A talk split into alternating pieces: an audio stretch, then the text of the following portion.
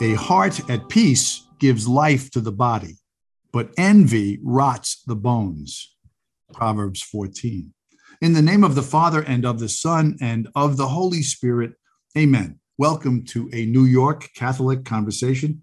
My name is Deacon John Catalano, and I am joined, as always, by my good friend from St. Agnes in Rockville Centre, Frank Alasia. Hey, Frank, how you doing today? I'm doing fine, Deacon. How's everything?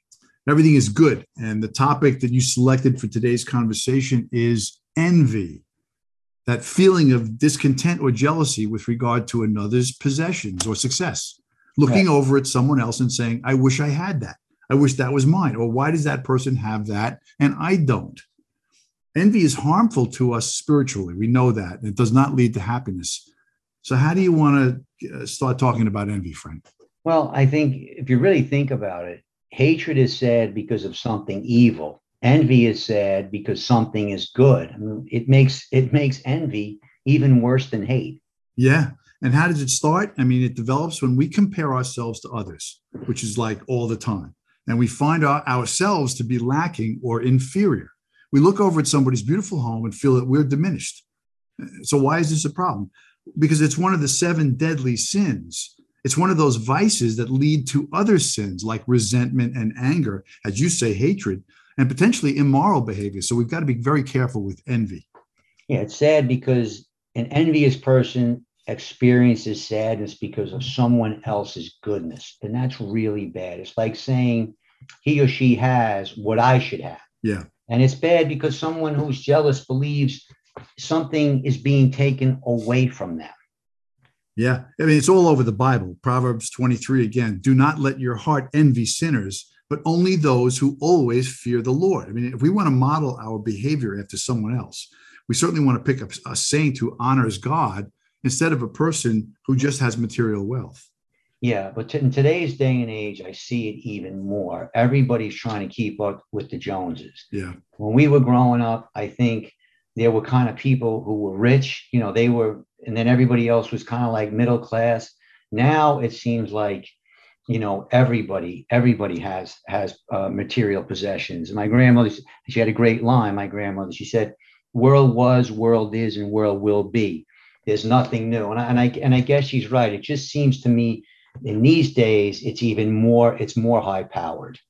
Yeah, I mean it's always existed ever since the time of Cain and Abel Right. And, the patriarch Joseph in the Old Testament, his brothers were jealous because he was his father's favorite. So it's nothing new. But you know, you might admire somebody's house or car, be jealous of their wealth, but you can also be envious of a person's, you know, large personality or their circle of friends or their sphere of influence. But again, you have to be careful because what does that say to God?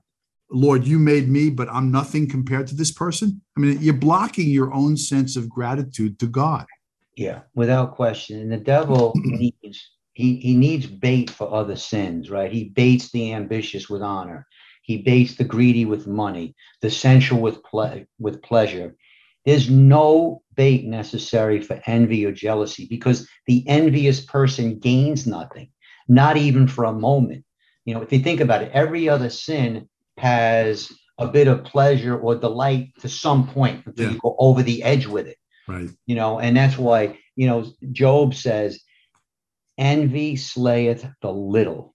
He's right. It's it's it's really a childish sin because you get nothing from it. Yeah. Well, and when you root against somebody else, like in golf, right. or you hope that somebody misses a shot, or you're glad that some great misfortune has happened to somebody else, like they got divorced, or you're feeding it, you know, right. or they lost their business. You're feeding into a negative mindset, yeah. which is opposed to the commandment to love your neighbor as yourself, or to do unto others as you would have them do to you we don't want bad things to happen to us. So we don't want bad things to happen to anybody else.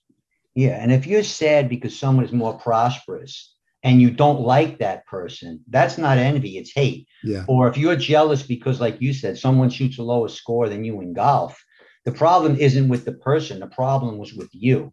St. Thomas says it great. Envy is a sadness conceived against another person because of his goodness, which we fear swallows up you know our glory and diminishes our excellence it's trying to it's like it's like cutting off somebody's head to make yourself feel taller it doesn't really work now we have to remind ourselves of the principles of abundance uh, that we're created by god and we are part of his creation and everything in creation is really ours to appreciate. We can walk in the park or we go down to the beach, look at the sky. We don't have to own it or possess it. It is all ours to enjoy. So don't look at anybody else for things. Yeah. And St. John Chrysostom said, and you think about this, this is true. If you're envious and I bring you presents, if I show you kindness, if I bend over backwards to satisfy mm-hmm. you, I won't win your heart. I'll only increase your envy against me because of the goodness I try to exercise towards you. And, and that, that I think is really true. Um, it, I, I do find that. No doubt. So, what are the ways that we can guard against envy or diminish its presence in our lives? I mean, first, first thing I think is we got to notice when it crops up and just acknowledge it when it does occur and sort of what triggers it. You know, be on guard against it. And then second, we have to immediately counter it, I think, with gratitude. Gratitude for our own life, for our health, if we have that, for our own gifts, and for the people in our lives. And we need to do that every morning and every night to counter that tendency. And I think once we acknowledge it, we have to use it as fuel for self improvement, starting with, I think, our own prayer life and start to pray for that person that we're jealous of, asking God to bless them. It's hard. That it's, it, it is, but it's definitely true. And when you can't do it, ask Jesus to do it for you. Yes. Help you with it. You have to fight it. That's the only way to get rid of it. And the other point is remember, you know, feeling is like a warning light. It, it's not a sin. You must consent to it Uh, you know, for it to be a sin. And what I try to do is praise the other person to everyone. Give the person, give the person credit, you know, and that that I think if you do that, that's a helpful way. And like you said, prayer is the most effective way, I think, to win the victory over envy. Yeah. And as we've said, envy and jealousy, man, they've plagued mankind down through the centuries and caused so much sin. So it's something we have to be aware of and pray about. And I'm glad you brought it up this week, Frank. Yes, thanks very much. I think the topic is good, it's much needed, and it's something that we you do see and we can all improve on. All right, folks, don't forget to like us or follow us and send us an email at any Catholic Conversation at gmail.com. That's A-N-Y Catholic Conversation at gmail.com. Hey, Frank, I love you a lot. I'll talk to you next week, okay? Thanks, Deacon. God bless.